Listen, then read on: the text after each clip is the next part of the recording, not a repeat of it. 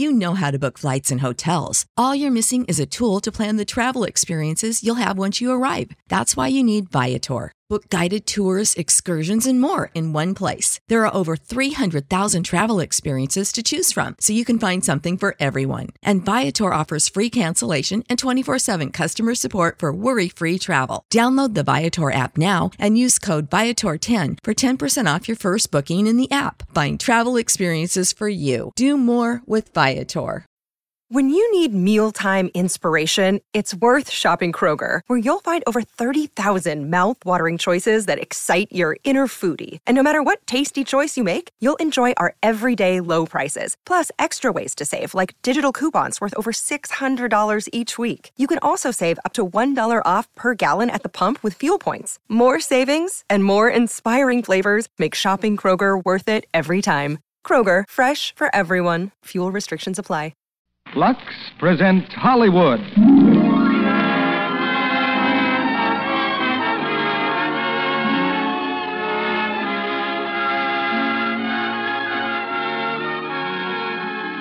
The Lux Radio Theater brings you Orson Welles and Loretta Young in Jane Eyre. Ladies and gentlemen, your producer, Mr. Cecil B. DeMille.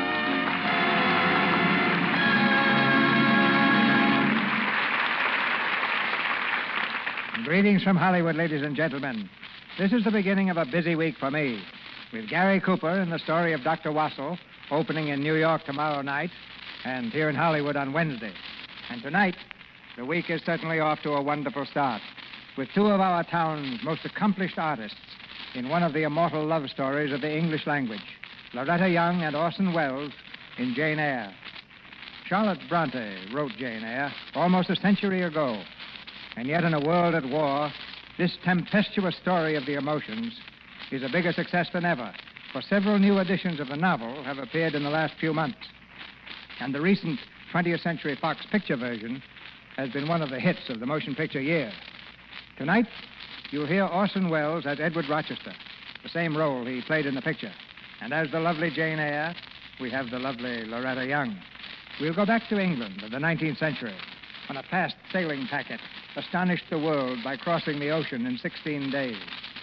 A dictator with delusions of world conquest had just been exiled to a small island in the Atlantic Ocean, and the richest duchess in England would have traded all her beauty secrets for one cake of Lux toilet soap. And so, if the gay whirl of 19th century society seems more exciting than keeping house, you should remember the Duchess of 1820 who'd be happy to exchange places for an automobile, electric lights, or little modern luxuries like that cake of Lux toilet soap. And here's the warning signal for the curtain to go up on the first act of Jane Eyre, starring Orson Welles as Edward Rochester and Loretta Young as Jane Eyre.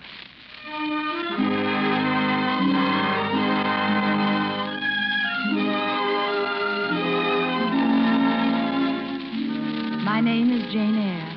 I was born in 1820, a time of harsh changes in England. Money and position were all that mattered.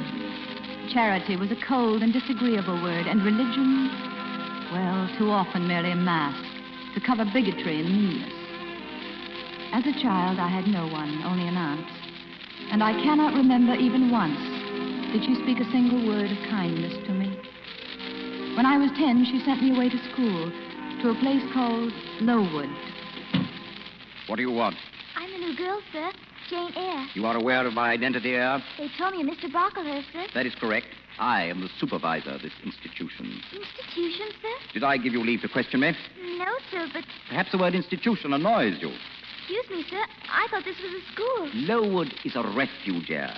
A refuge for paupers and orphans who, but for these portals, are without home. Here we give everything. In return, we demand nothing short of absolute obedience and humility. Tried to be a good girl, sir. You've tried only to torment your poor aunt.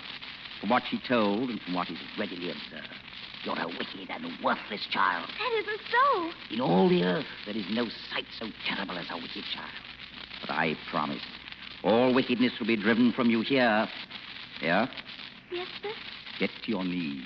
We shall pray together for the salvation of your soul. That was my introduction to Lowood. It was like a prison, dark and cold, but never so dark nor cold as Mr. Brocklehurst. His hand reached everywhere through those somber walls, and in the guise of Christian charity, tormented body and soul alike. Two weeks after my arrival, he found cause to assemble all of the children and ordered me to stand before them on a stool. Pupils, observe this child. Be on your guard against her. Shun her example and avoid her company. And you, the teachers, watch her well. Punish her body to save the soul. For already the evil one has found in her a willing servant. She will remain on this stool for 12 hours. Return to your classes.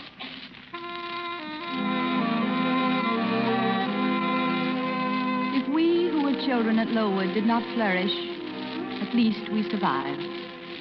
True, we had nothing to cling to save each other, but the very anguish that was Lowood bound us together still more closely.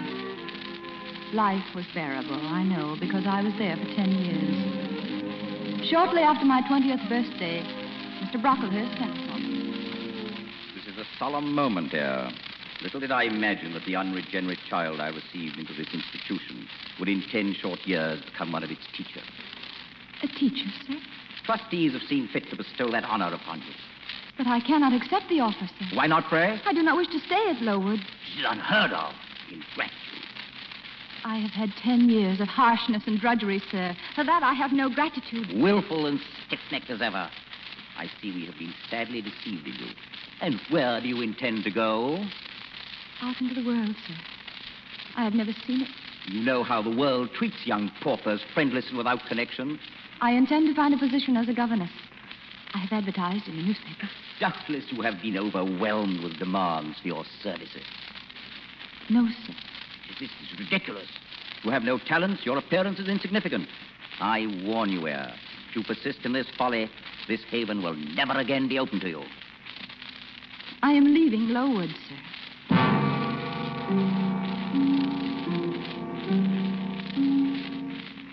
My advertisement brought me a solitary answer. A letter signed by a Mrs. Fairfax. It bore the crest of Thornfield Hall. I was a whole day in reaching the estate. At the nearest village, a coachman met me, and for two hours we rode through the desolate moorland.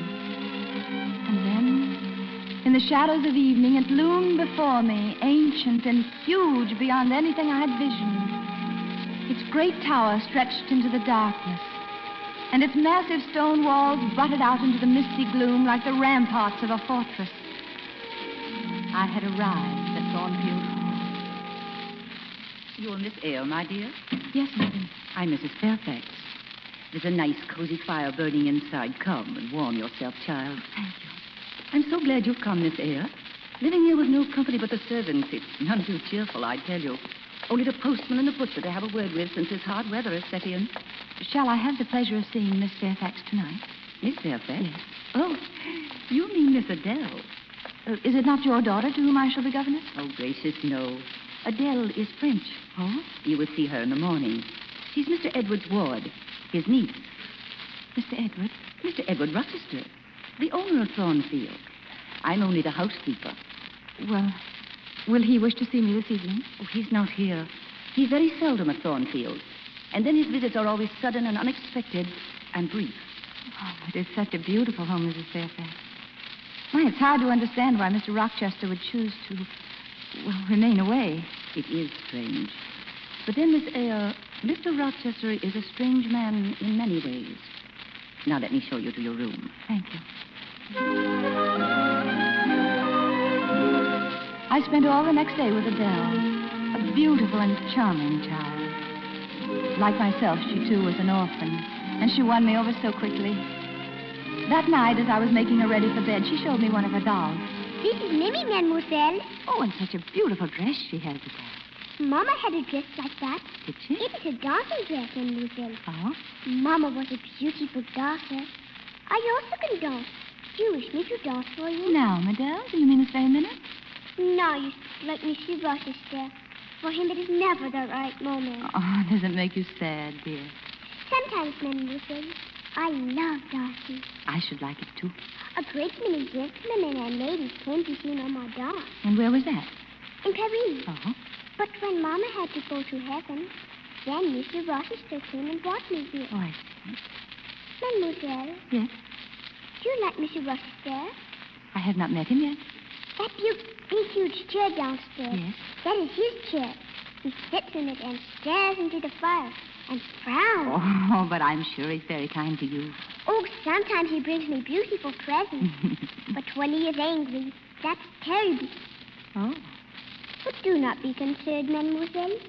Tonight in my prayer, to, I shall pray to God to make him be polite to you.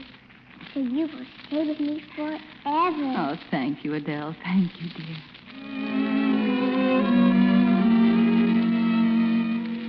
Later that week, quite early in the evening, I went for a walk alone.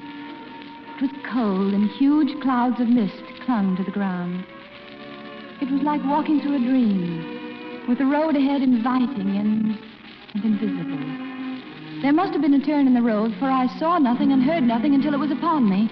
And then, out of nowhere, there was a fearful clatter of hoofs, and a man frantically shouting, and then both horse and rider crashed to the ground.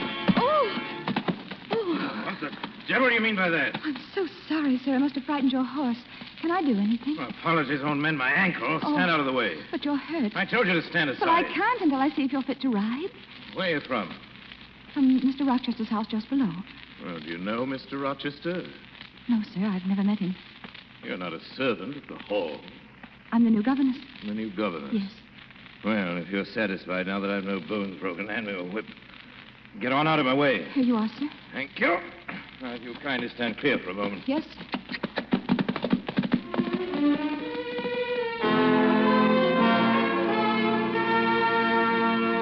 Jane, Jane, Yes, Mrs. Fairfax. quickly, dear. He's been asking to see the new governess. Who? Mr. Rochester, of course, rode in on us without warning and in such vile humor. Where is he? Inside, before the fire, in his chair. Oh, thank you. Yeah, yes, sir. Have you no tongue? I I was waiting, sir, until I was spoken. Come here. Next time when you see a man on a horse, don't run out into the middle of the road until he has passed. Oh, I assure you, sir, it was not deliberate. Sit down, Miss Hare. Where are you from? Lowood Institution. sir. What is that? A charity school. I was there for ten years. Ten years. Yes. You must be tenacious of life. No wonder you have rather the look of another world about you. You came on me in the mist, I found myself thinking of fairy tales. I had half a mind to demand whether you'd bewitched my horse. Indeed, I'm not sure yet. Who are your parents? I have none, sir. And your home?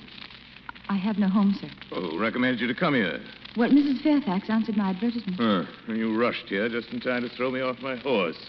You play the piano? A little. Of course, that is the established answer. Go into the drawing room, I mean, if you please. Go on, take a candle, leave the door open, play a tune. What do you wish me to play? Anything, anything you wish.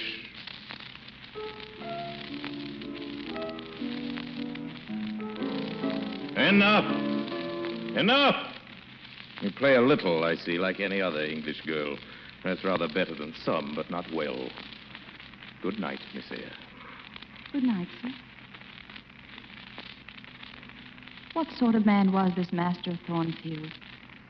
So proud and so cynical, so unmannerly. Instinctively, I felt that his harsh mood had its source in some cruel cross of fate. I was soon to learn that this indeed was true. After he said good night, I went to my room. I had scarcely fallen asleep when I heard it. Like a voice in a nightmare, a wild, insane laughter, a woman's laughter. It seemed to come from somewhere in the tower of Thornfield Hall. I opened my door, and at the end of the long hall, in front of the stone steps leading to the tower, I saw Mrs. Fairfax. She was talking to someone. But I tell you, you must be more careful. I've told you time and time again. It can be heard all over the house. I know. I see. Good night. Oh, Jane, did I disturb you, my dear? There's nothing wrong. Wrong? Oh, dear, no. I was just talking to Grace Poole. She's the person we have to do the sewing. Oh. She does excellent work. She's a little peculiar. Well, how did you get on with Mr. Rochester, my dear? Tell me, is he always so changeful and abrupt? Well, he has his moods. But then allowances should be made. Why, for him more than anyone else? Partly because that's his nature and partly because he has painful thoughts. Fairfax, I don't mean to be curious, but it does Family troubles, Janie. I think that's why he so seldom comes to Thornfield. It has unpleasant associations for him. Good night, my dear. Good night.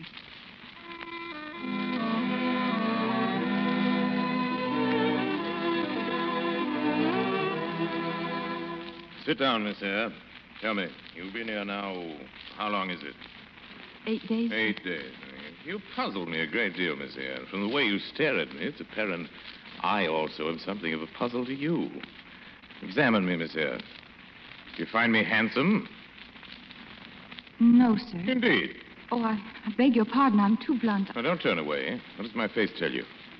Am I a fool? Oh, no, sir. Is it the face of a kindly man? Hardly that, sir. No, I am not a kindly man, though I did once have a sort of tenderness of heart. You doubt that? Please, Mr. Rochester. I have been knocked about by fortune, Eyre. She has kneaded me with her knuckles. Till now I flatter myself I'm as hard and tough as an India rubber ball. With perhaps one small sensitive point in the middle of the lump. Does that leave hope for me? Hope of what, sir? Of my transformation from India rubber back to flesh. You're silent, Eyre. Keep your silence, then, and listen. What I want you to know is this. I do not wish to treat you as an inferior, but I've battled through a varied experience with many men of many nations. I've roamed over half the globe while you've spent your whole life with one set of people in one house. Don't you agree that gives me the right to be a little masterful? You pay me 30 pounds a year for receiving your orders. Do as you please, sir. Oh, 30 pounds. I'd quite forgotten that. Well, on that mercenary ground, won't you agree to let me bully you a little? No, sir. Only on the ground that you inquired of my feelings as your equal. Good. And you'll not think me insolent. I should never mistake formality for insolence, sir. Now, where are you going? Well, it's time for Adele's lesson. Oh, you're afraid of me. You want to escape me. You look at me and you hesitate to smile, even to speak. Admit it. You're afraid. I am bewildered, sir. I am certainly not afraid. Mademoiselle, mademoiselle, it's time for. And you see, I'm not a liar, sir. Hmm. I'm here, Adele. Look at me, mademoiselle. You too, monsieur. See, it is the ballet dress you brought me. Is it? Do I not look beautiful, monsieur? See? Go upstairs. But, monsieur. I said go upstairs. Come, Adele. Come with me, dear. Miss Eyre, I'm not finished talking with you. Go to the nursery, then. Yes, mademoiselle. I'll come up just a moment. Why are you looking at me like that, Miss Eyre?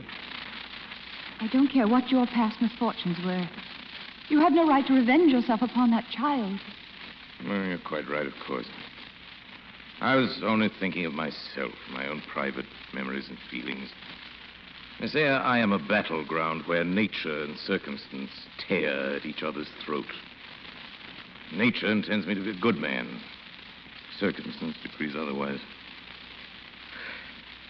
You may leave now. Thank you. I. I hope you'll be happy here at Thornfield. I hope so, sir. I. I think so. I'm glad. Three nights later, I was again awakened by that awful laughter and a noise in the hall like padding of running feet. I lit a candle and opened my door. I could see no one in the hall. But faintly, I heard a sort of crackling noise. that seemed to come from his room, Mr. Rochester's. As I drew near his door, I saw it was partly opened. Just a crack. But through it came a strange light, and then suddenly I could see it. Smoke and fire. Mr. Rochester! Mr. Rochester!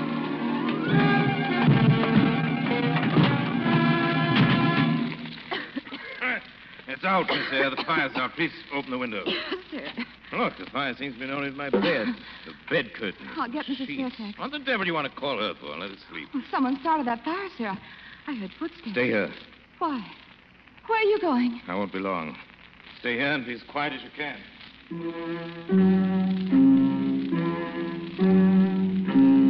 He took a candle and walked quickly down the hall.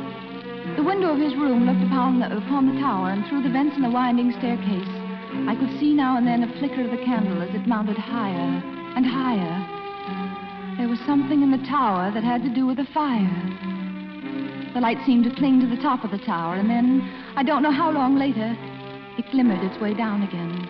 There were footsteps in the hall, and Mr. Rochester returned to his room. He closed the door and looked at me. You came out of your room. You saw the fire and awakened me. Had you seen anything else? No. Did you hear anything? Yes. A kind of laugh. A Kind of laugh. You heard it before? Yes, once. There's a strange woman living here. Grace Poole. Grace Poole, yes, so Grace Poole. Well, I can see now what must be done. Meanwhile, say nothing about this to anyone. And be sure that... Adele. Uh, Adele, I looked in the nursery just now. Adele is all right. Oh, thank heaven. She's asleep. Next to her head on the pillow, her dancing slippers, Oh.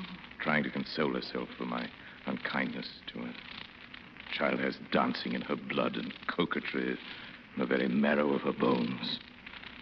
She's shown you her doll, Miss Eyre. Her dancing doll with a dress like her mother's. Her mother was a dancer in the ballet of the Paris Opera. Adele is the image of her. But she's dead. Adele's mother is dead. That is what we tell her. The truth is not quite so touching. Oh. She has so little to love. I shall try to make up for it. Are you always drawn to the loveless and unfriended?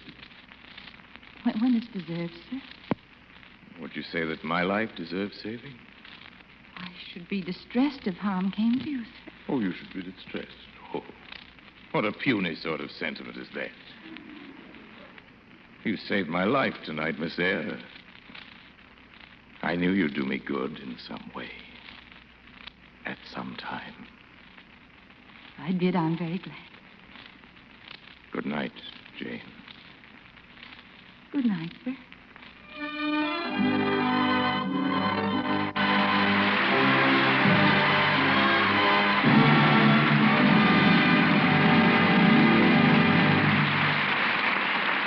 In a few minutes, Mr. DeMille presents Loretta Young and Orson Welles in Act Two of Jane Eyre. And now, here's our Hollywood reporter, Libby Collins.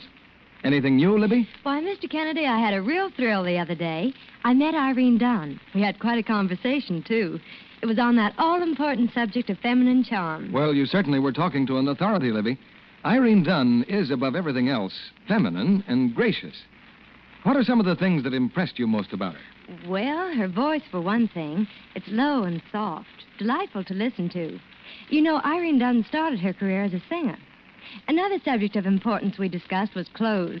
Irene was wearing a beautifully tailored suit. She says she feels best in suits and almost always wears them. That's another rule for attractiveness, she thinks. Wearing the kind of clothes that become you. Makes a woman feel good when she has on a dress that's right for her. And when a woman feels at her best, why, she's most likely to be poised and charming. That makes good sense, Libby. And wouldn't that same argument apply to beauty care, too? If a woman knows, for instance, that her skin is looking fresh and smooth, well, why, she feels good, of course. Don't think we didn't discuss that all important subject of complexion care, Mr. Kennedy. Irene said, Of course, you know, Libby, that I've used Lux toilet soap for years for my complexion and my bath, too. We found here in Hollywood that Lux soap is a real beauty soap, kind to delicate skin. And, Mr. Kennedy, you should feel particularly interested when you hear the one real extravagance Irene Dunne allows herself. and what's that, Libby? Well, she loves fine perfumes, often blends her own. So when she told me she especially enjoyed the fragrance of Lux soap, I thought that proved again what a really luxurious soap it is. Yes, Libby, and it's a luxury everyone can enjoy at a tiny price. Thanks for bringing us these hints on charm from such a lovely authority. Now, to any of you ladies who haven't yet tried the beauty soap of the stars, here's a suggestion. Why not get some fine white Lux toilet soap tomorrow? We pause now for station identification.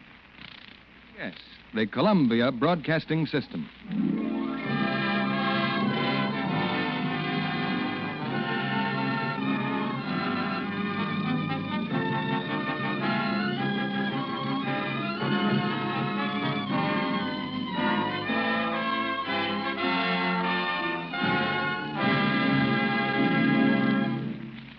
Two of Jane Eyre, starring Loretta Young as Jane and Orson Welles as Edward Rochester.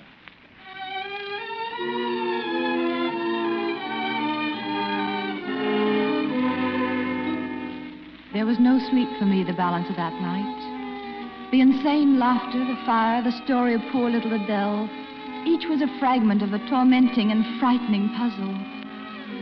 But most bewildering of all was the master of Thornfield Hall. This brooding, melancholy man. Bitter and unpredictable as the winds that raced across the neighboring moors. And like the winds, searching and longing endlessly.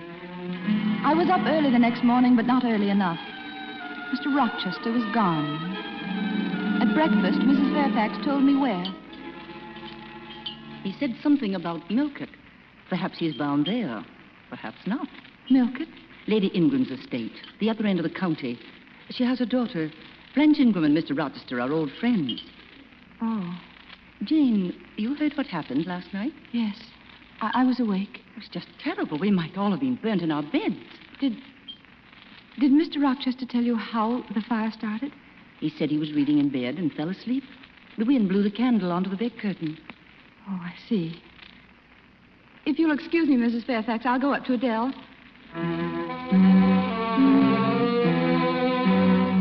But Adele was still sleeping.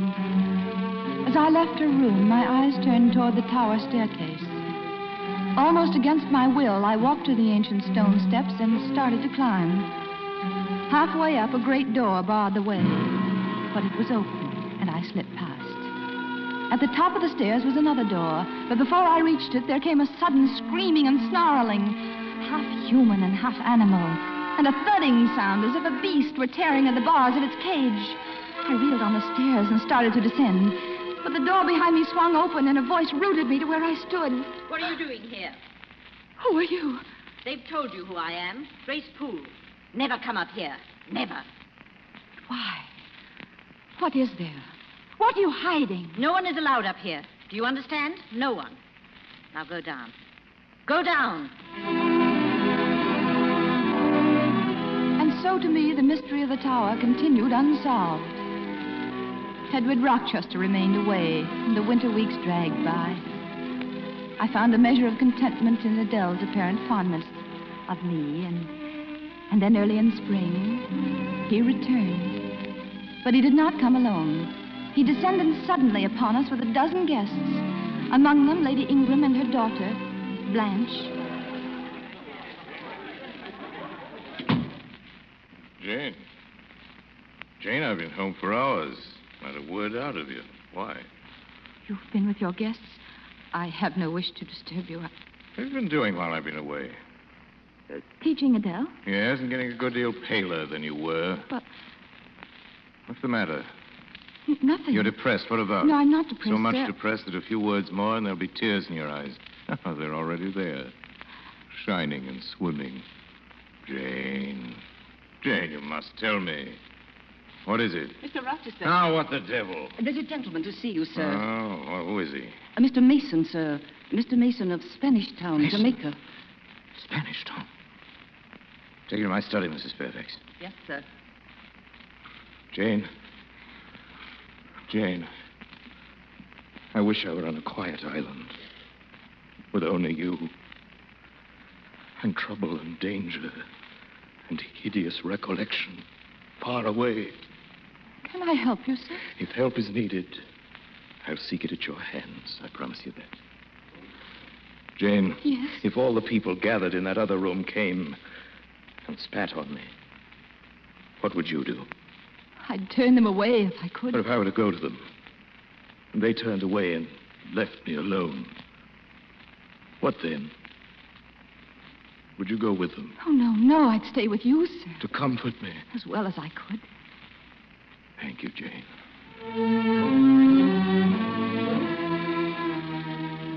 I was to learn a little more of Mr. Mason later that night. It was long past midnight. The whole house was sleeping when it happened again. That awful screaming in the tower. Aroused and frightened, the guests flocked to Mr. Rochester, but he had a convenient explanation ready for them. It was one of the servants, he said. A servant having a bad dream. That's all it was, a bad dream. Now, since these halls are inclined to draught, I suggest you all return to your rooms. Lady Ingram, you set the good example. Oh, but I'm quite disappointed in you, Edward. I was so looking forward to seeing you shoot a robber. Weren't you, Mother? Less of your levity, Blanche, and get back to bed. Goodness, it's almost morning. good night, Edward. And good morning. Sweet dreams, my courageous Blanche. There'll be no more disturbances, I promise you.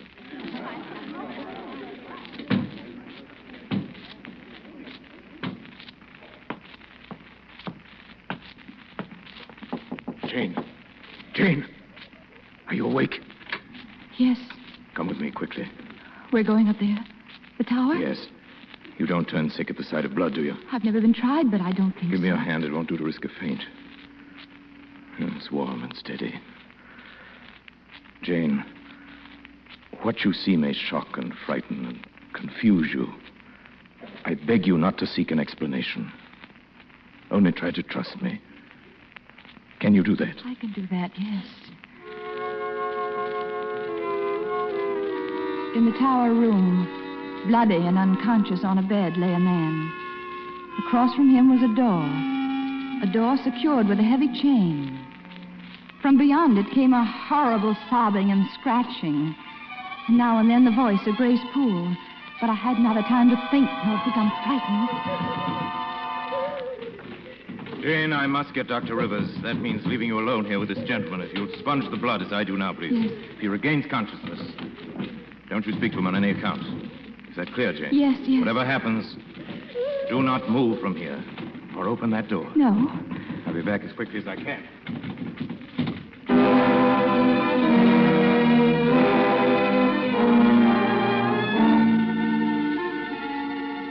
There's your patient, Doctor. Jane, you are all right? Yes, I'm all right.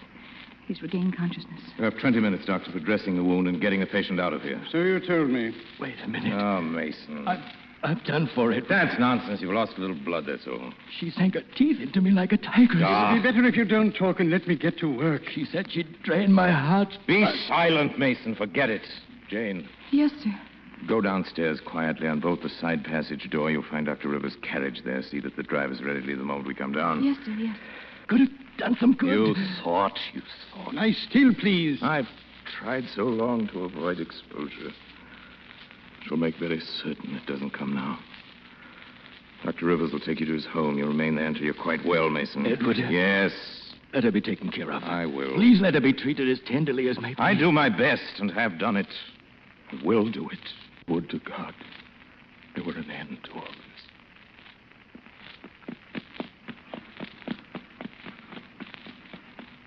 Well, they're gone, Jane. Yes.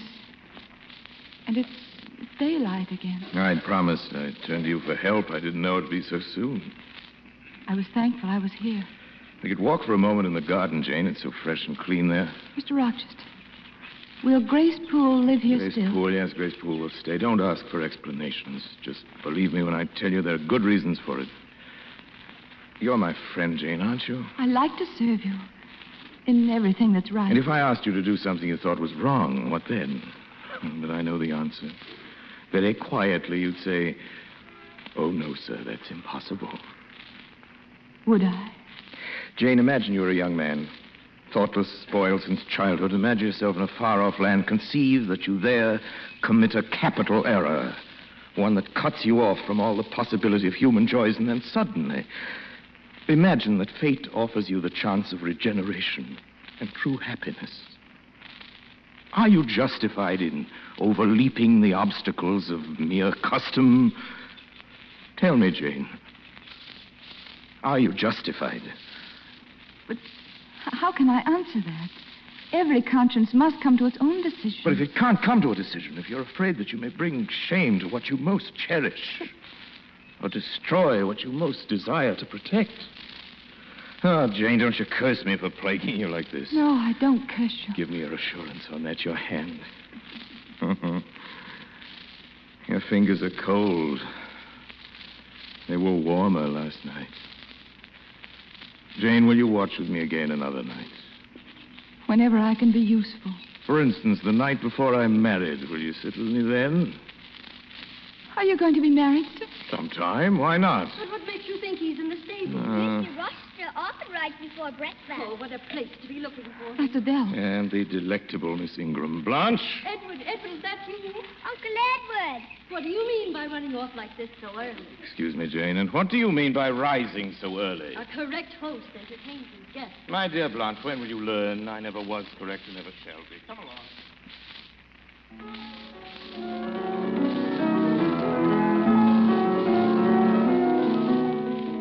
Well, hmm, why do you stop, Blanche? Now, don't you know the rest of it? Edward, does that person wish to see you? Person, person. Oh, come in, Miss Eyre. Oh, I'm sorry, sir. I did not know you were occupied. I'm sure Miss Ingram will excuse me for a moment. Oh, certainly. But don't forget, Edward, you promised to show me the estate. Oh, I shall. Don't leave. Well, Jane, I overheard some of the guests after luncheon. They mentioned that you were leaving with them in the morning, and I wished to ask for a reference, sir. a reference? What the deuce do you want a reference for? To get a new place. Oh, You as much as told me that you were going to be married. well, In which case, Adele would likely go off somewhere to school. I see. Adele must go off to school, and you must go to the devil. Is that it? I hope not, sir. The time comes for you to get a new situation. I'll get one for you. Do you hear? Very well. I. I may not see you again before you leave. Goodbye, Mr. Rochester. Goodbye, Miss Eyre. Jane, is that all? Seems so dry and stingy. Won't you do more than say goodbye?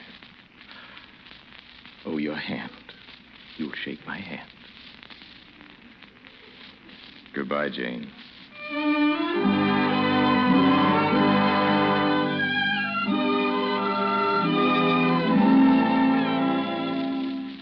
You've seen it all, Blanche. The fields, the forests, and now the garden. Such a beautiful place, your Thornfield. Hmm, as a dungeon, it serves its purpose. Dungeon. It's a paradise, a haven. Oh, yes. A haven of peace and love. Who's talking of love? Distraction is what a man needs. Distraction to keep him from peering too closely into the mysteries of his heart. I sometimes wonder if you have a heart, Edward. Have I ever said anything to make you believe that I have? Edward, are you never serious? Never more than at this moment, except perhaps when I'm eating my dinner. Really?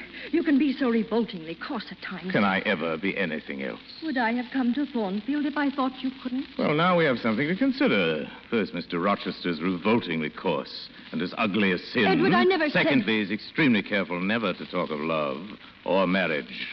However, and this is the third point, the Ingrams are somewhat impoverished, whereas the revolting Mr. Rochester has an assured income of £8,000 a year. Now, in view of all this, what attitude shall Miss Blanche be expected to take? From what I know of the world, I'd surmise she'd ignore the coarseness, etc., until such time as Mr. Rochester is safely hooked. How dare you? No, no, no horseplay. I've never been so insulted in all my life. Blanche, I've just paid you the enormous compliment of being completely honest. You're a boor and a cur. Leave me at once.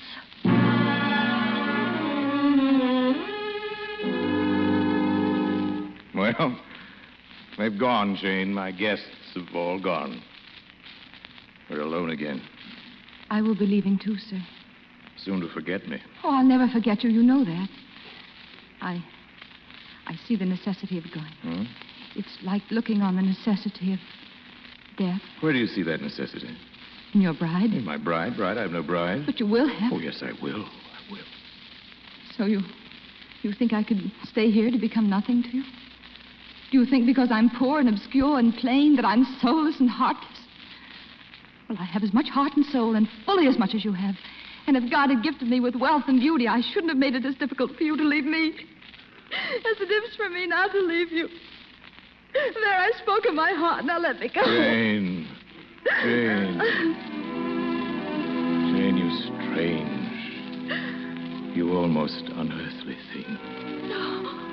You that I love as my own flesh. Oh, don't mock me, please. I have no love for Blanche. It's you I want. Answer me, Jane, quickly. Oh. Say, Edward, I'll marry you. Say it. Let me look at Say it, Jane. Say, Edward, I'll marry you. Edward, I'll marry you. God forgive me. Edward. God forgive me.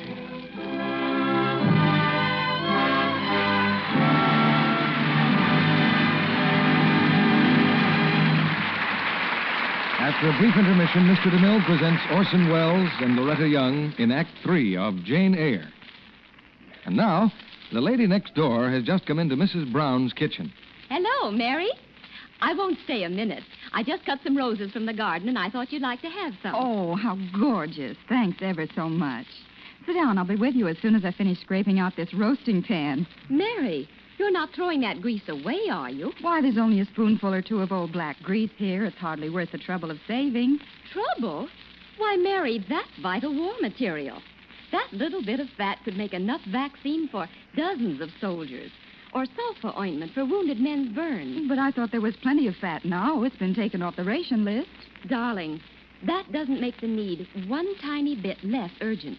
You see, those fresh new fats are needed for food, and the government doesn't want to take food fats unless it becomes absolutely necessary.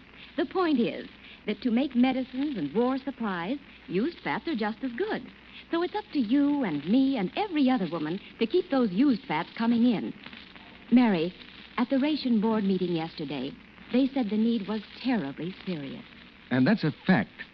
Now, on the eve of invasion, the need for war supplies and medicines is the greatest our country has ever faced. Think of it. By turning in your used cooking fats, you actually help to make more parachutes, synthetic rubber, and life saving medicines, such as insulin, tannic acid, and heart stimulants.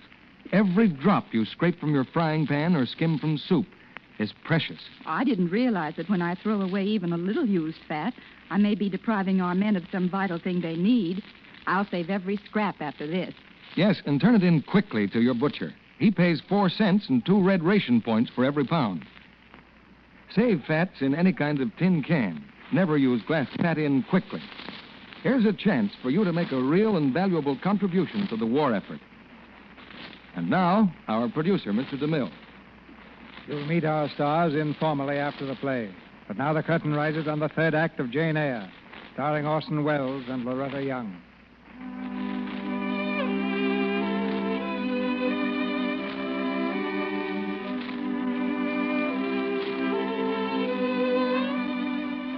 All my doubts and all the grim shadows that hung over Thornfield Hall were shattered and gone. I loved, and I was loved. Spring had come to the earth, and spring had come into my heart. Two weeks later, Edward and I were in the little church in the village. My hand in his, as now it would be forever. The minister had started the marriage ceremony. Be assured that if any persons are joined together, otherwise than as the word of God allows, then are they not joined by God. Therefore, Edward Rochester knew Jane Eyre. If either of you know any impediment why you may not lawfully be joined in matrimony, you do now confess it. Edward Rochester, wilt thou have this woman to be thy wedded wife? Wait! I declare the existence of an impediment. Proceed with the ceremony. You cannot proceed. Mr. Rochester has a wife now living. Who are you? My name is Mason. On the 20th of October, 1824, Edward Rochester was married to my sister, Bertha Mason, at St. Mary's Church, Spanish Town, Jamaica.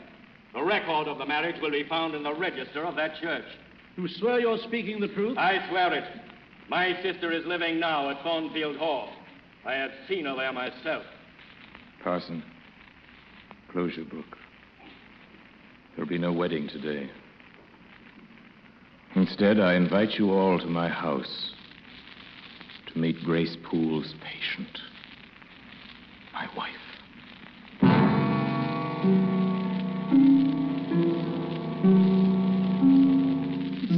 Without end, that journey back to Thornfield Hall. On the way, we stopped to get Dr. Rivers. Edward insisted that he come back with us. And that is all I remember of the ride back. If words were spoken, I did not hear them. And then at length, I found myself with Grace Poole and the others standing again in the tower room. There was a clanking and unlocking of chains. A door opened, and the wife of Edward Rochester stood before him. Screaming, she flung herself upon him. Her clawing hands flashed around his throat.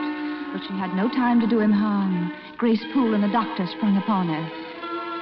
And when they returned, the door was shut again and the chains fastened.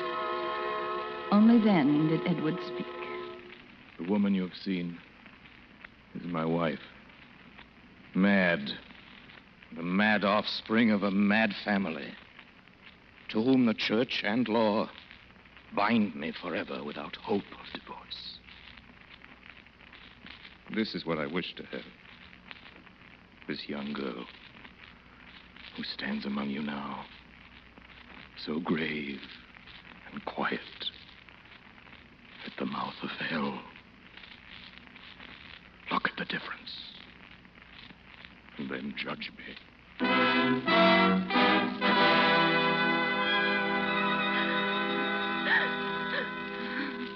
Gone, Jane. Uh, Jane, may I come in? Uh-huh. Jane, I did not even know her. Jane, I was married at 19 in Spanish Town to a bride already courted for me. But I married her. Gross, groveling, mole-eyed blockhead that I was. Jane, hear me. I suffered all the agonies of a man bound to a wife at once intemperate and unchaste. I watched her excesses, drive her at last into madness. And I brought her back to England, to Thornfield. Jane, I did everything that God and humanity demanded. Then I fled from this place. My fixed desire was to find a woman I could love. A contrast to the fury I'd left here, and what did I find? An actress in Vienna, a milliner in Naples, a countess in Warsaw. Back in England, I rode again in sight of Thornfield. Someone was walking there in the mist. A strange, elfin like creature. Frightened my horse and then came up and gravely offered me help and her hand. And then, later that evening, Jane, do you remember? Say you remember, Jane. I remember. You came into that room. How shy you were. And yet how readily you answered my surly questioning.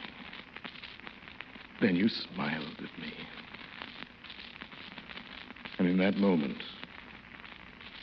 I knew I'd found you. Jane, can you forgive me? I do forgive. And you can still love me? I do love you with all my heart. I can say it now. It for the last time. Jane.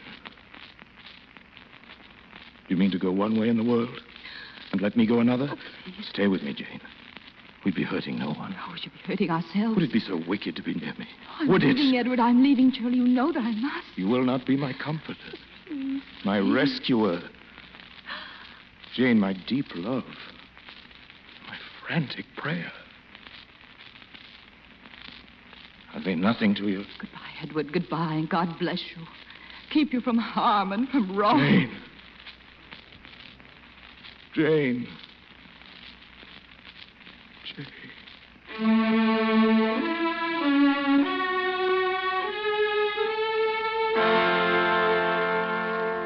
Going nowhere, I had nowhere to go.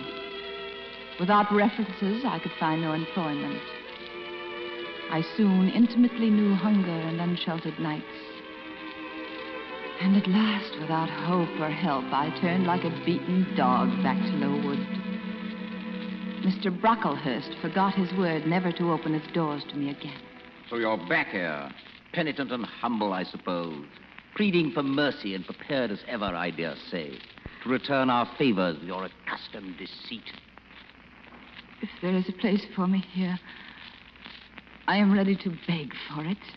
You would like to become a teacher here? Yes, sir. We need no teachers. We have need of a girl in the scullery. Do you want it or not? I'll stay. Get in the kitchen then. Yes, sir, yes, sir. Wait.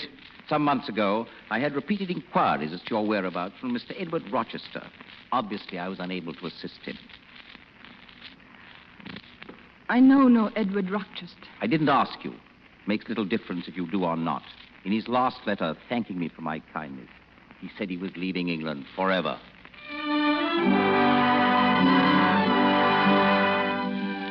The summer passed. It was fall again, and then one day the watchman's wife came looking for me. Jane, there's a gentleman to see you outside in the court. I don't want to see him. I don't want to see anyone. I told him you'd come right out. Then tell him you were mistaken. Oh, girl, girl. Living all to yourself. Killing yourself in this cheerless place. Send him away if you want, but at least see him. Who is he? A Dr. Rivers. Oh, thank you. Jane, it is you. Yes, Dr. Rivers. But you look. Oh, forgive me. Have you been ill? I, I mean no rudeness, Doctor, but you're not here to inquire about my health. No, Jane. I'm here at the request of a friend. How did you know I was at Lowood? I didn't. But I've been trying to find you. I received a letter about you the other day. My friend asked if I, in my journeys about, would inquire after you. Oh. Well, I happened to see that villain Brocklehurst. Have you answered your friend? How could I, Jane? I've just found you. You haven't found me, Doctor. You tried, but no one knows where I am. Edward is back in England, Jane. He's at Thornfield Hall again. He's searched for you everywhere. Oh, I beg of you, tell him nothing. But why, Jane? Why? No one knows better than you. Why? Yes. It's for you to say, Jane. If you'd rather I didn't answer him at all, well, then I won't. Yes, I would. I would rather you didn't answer him at all. Goodbye, Doctor. Goodbye, Jane. Oh,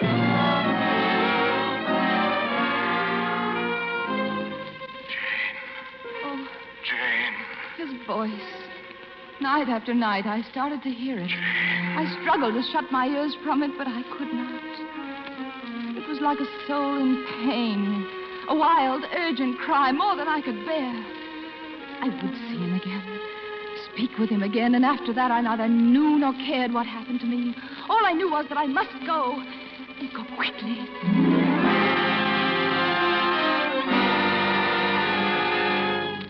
I reached the estate, but Thornfield Hall was no more. Fire had destroyed it all. I was staring at the pile of charred and blackened rubble when Mrs. Fairfax saw me. She came running from the gardener's cottage.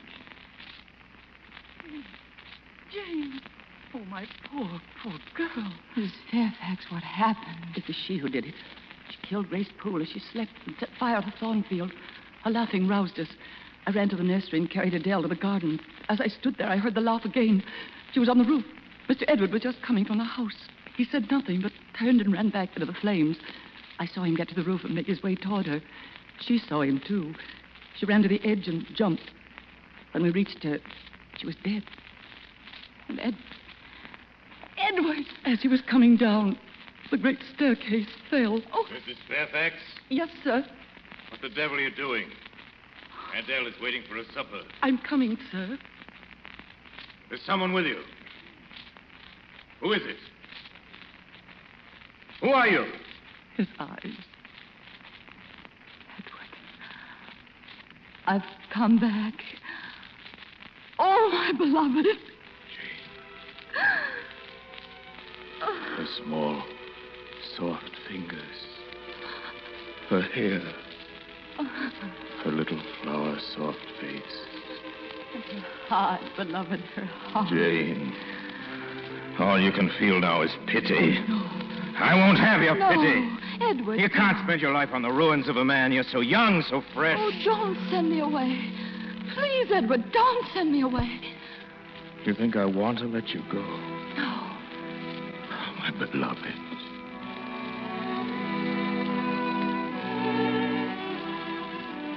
The months went by, he came to see the heavens once more. To see first the glory of the sun, and then the mild splendor of the moon, and at last the evening star. And then one day, when our firstborn was put into his arms, he could see that the boy had his own eyes as they once were large and brilliant and black.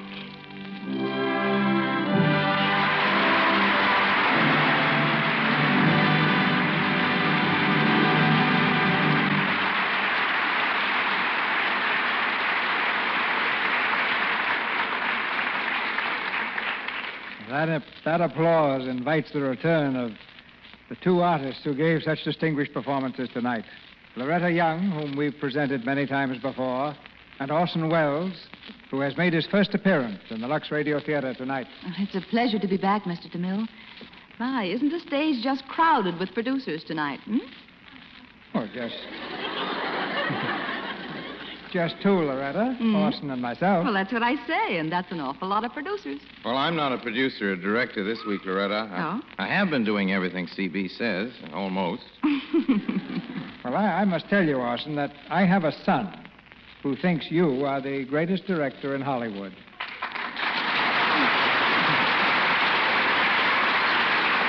Well, it must be, it must be terribly lonely for him at your house. No, no, no, no. You have other admirers there, too. Now, I personally. Oh, this, this I've been waiting for. I personally think Loretta Young is one of the loveliest stars in Hollywood. Is that what you were waiting for, Orson? Yeah, you uh, took the words practically out of my mouth. Thank you, kind sir.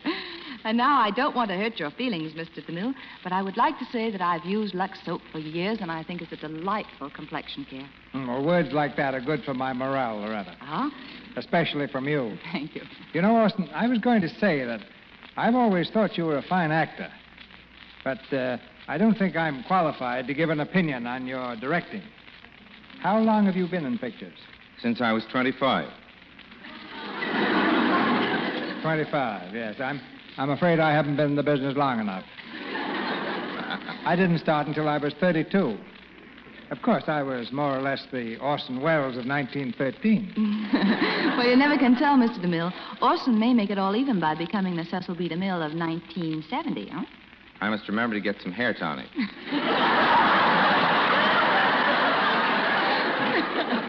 Well, if, if my hair is standing on end this week, Orson, it's because Gary Cooper and I have the double opening of the story of Dr. Wassell this week, both here and in New York. Well, you've made a picture before, CB. Yes, 60 or 70, somewhere in there. Relax, Sonny. It'll come out all right. now, seriously, CB, I've enjoyed working with you immensely. Have you got a script set for next week? Yes, Orson. And I think it'll be very good news for our audience. Because next Monday night, the play is Victor Herbert's great musical hit, Naughty Marietta. And our stars, well, at long last, we're presenting one of the most famous teams of in motion picture history Jeanette MacDonald and Nelson Eddy. They starred together in the Metro Goldwyn Mayer picture, and next week we have them in this gay drama with those unforgettable songs by Victor Herbert. Oh, I know it's going to be a wonderful evening, Mr. DeMille. Good night. Good night, sir. Good night. Good night. An evening to remember for a long time.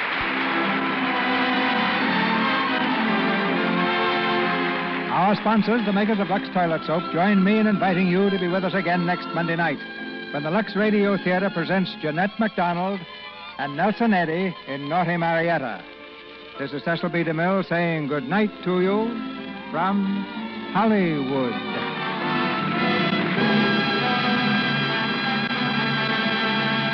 Tonight, we salute the National Association of Retail Grocers meeting in Chicago. They make this plea to consumers buy only the food you actually need. Give ration stamps for every bit of ration food you buy. Pay no more than ceiling prices and see that no edible food is wasted. Orson Welles appeared through the courtesy of the makers of Mobilgas. Loretta Young's next picture is the Paramount production, and now tomorrow. Our music was directed by Louis Silvers. Three bells for three great shows. Same time, same station. Listen tomorrow night at Lux Time for George Burns and Gracie Allen. Listen Wednesday night for Frank Sinatra singing Where or When. Jane Wyman will be Frank's guest. This time, Lux Time, every Monday, Tuesday, and Wednesday. And this is your announcer, John M. Kennedy, reminding you to tune in again next Monday night to hear Jeanette MacDonald and Nelson Eddy in Naughty Marietta. She tried new Easy Mix Spry, and he said, Mmm, what a cake. Your best ever. She tried new Easy Mix Spry, and she said, What a shortening. Almost mixes itself. You try new Easy Mix Spry, and you'll say, It's amazing. Spry gives me lighter cakes that stay fresh longer. Buy Spry at your grocer's in the same handy jar. This is CBS, the Columbia Broadcasting System. Sick of being upsold at gyms?